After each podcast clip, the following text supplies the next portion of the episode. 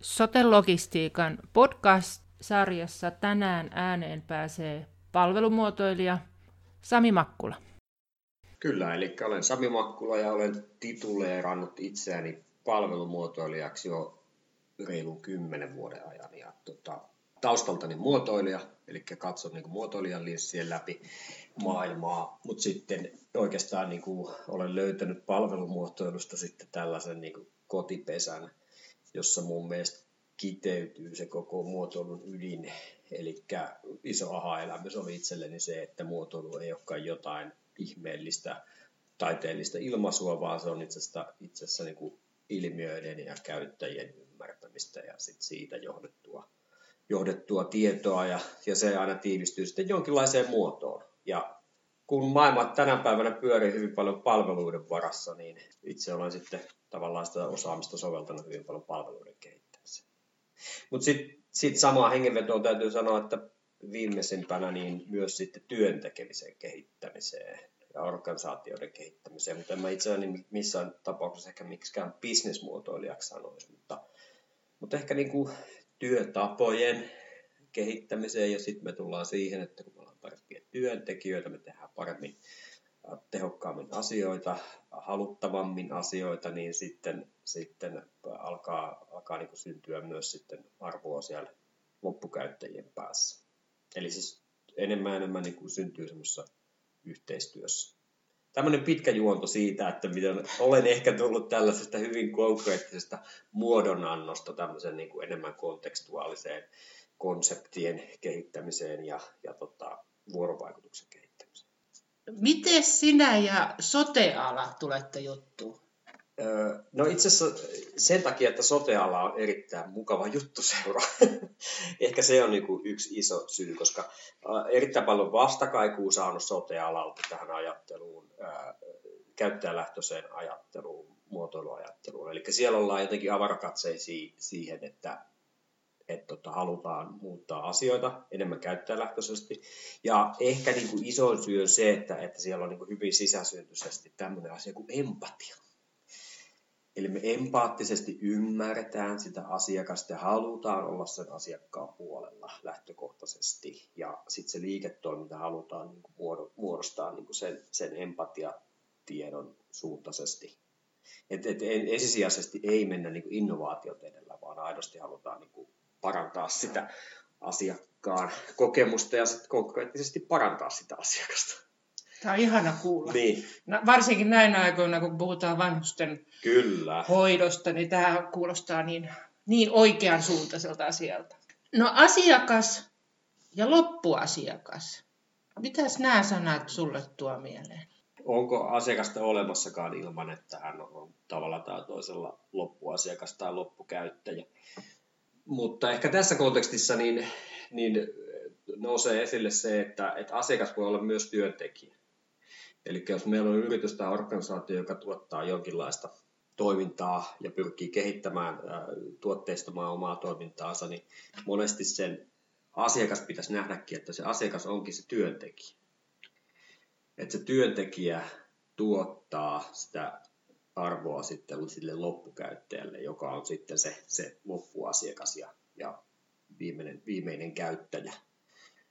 Eli miten me parannetaan niitä edellytyksiä, että se työntekijä selviytyy paremmin ää, siinä työssään, jotta se loppukäyttäjä sitten loppujen lopuksi viihtyy ja, ja tota, palaa myös sitten niiden, niiden palveluiden tai tuotteiden piiriin. Se on yksi näkökulma siinä. Asiakas, loppukäyttäjä, pari monesti nähdään niin kuin tämmöisessä niin kuin B2B-maailmassa, eli meillä on niin kuin tavallaan tuotetaan jotain palvelua ja se asiakas voi olla joku yritys, jolle me tuotetaan palvelua, jotta se meidän asiakas pystyy suoriutumaan paremmin siitä annetusta tehtävästä ja tuottamaan sitten sille loppukäyttäjälle jotakin arvoa. Työntekijäkokemus. Mitä niin. se on? Työntekijäkokemus on oikeastaan niin kuin palvelumuotoilun piirissä nous, noussut esille vasta sanotaan niin kuin muutaman vuoden sisällä enemmän enemmän. Pyrittäisiin näkemään niin kuin se suhde sillä tavalla, että, että jos me halutaan sitä hyvää asiakaskokemusta, loppukäyttäjäkokemusta, niin meidän pitäisi pyrkiä tuottamaan myös hyvää työntekijäkokemusta.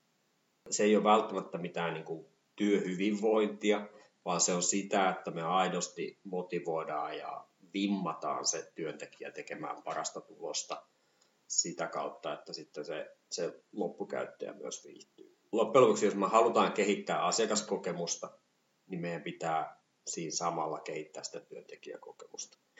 Jos me ajatellaan palvelumuotoilun menetelmänä, jossa me, meidän pitäisi ymmärtää sitä loppukäyttäjää, tuoda sitä, niin kuin sitä loppukäyttäjän ymmärrystä ja käyttäjäymmärrystä siihen, siihen uuden keksimiseen, niin samalla tavalla meidän pitäisi ymmärtää sitä työntekijää, työntekijän haaveita, työntekijän huolia, työntekijän osaamista, erilaisia tarpeita ja jotain, jotain ehkä semmoisia estoja, minkä takia se työntekijä ei pysty tekemään sitä työtään hyvin, että se loppukäyttäjä sitten loppujen lopuksi viihtyy.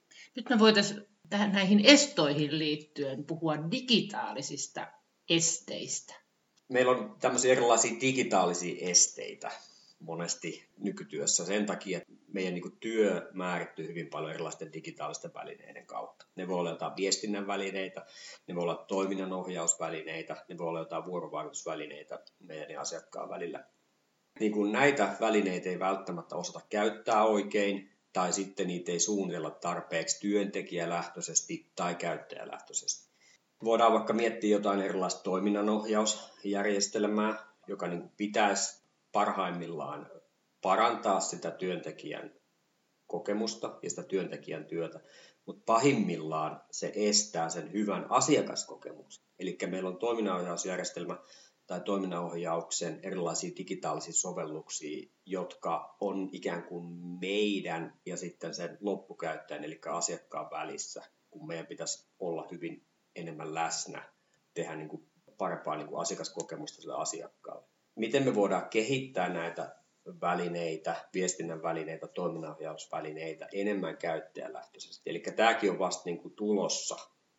Eli miten me saadaan ikään kuin se sisäinen asiakkuus, että me nähdään se työntekijä yhtä tärkeäksi kuin se loppukäyttäjä. Että me käytetään se kehittämispanos siihen, että me tehdään työ paremmin, jotta sitten se asiakaskokemus on parempi. Niin näiden erilaisten digitaalisten välineiden kehittämiseen. Siihen kannattaa panostaa mielestäni.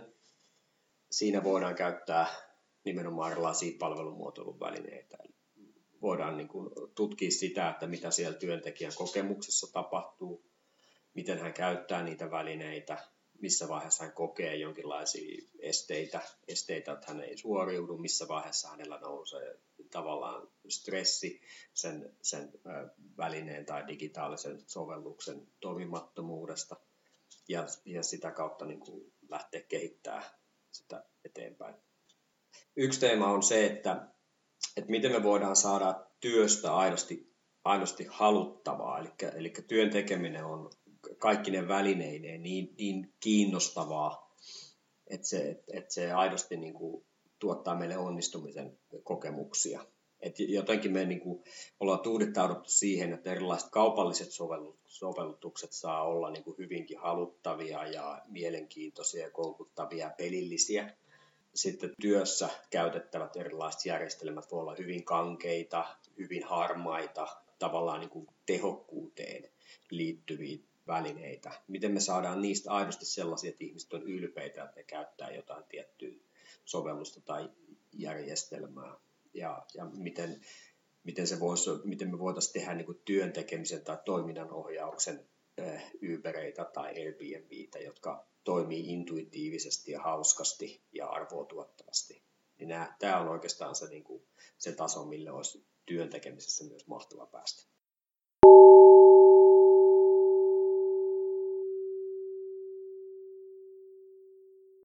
Sote-logistiikan podcast sarjassa tänään ääneen pääsee palvelumuotoilija Sami Makkula.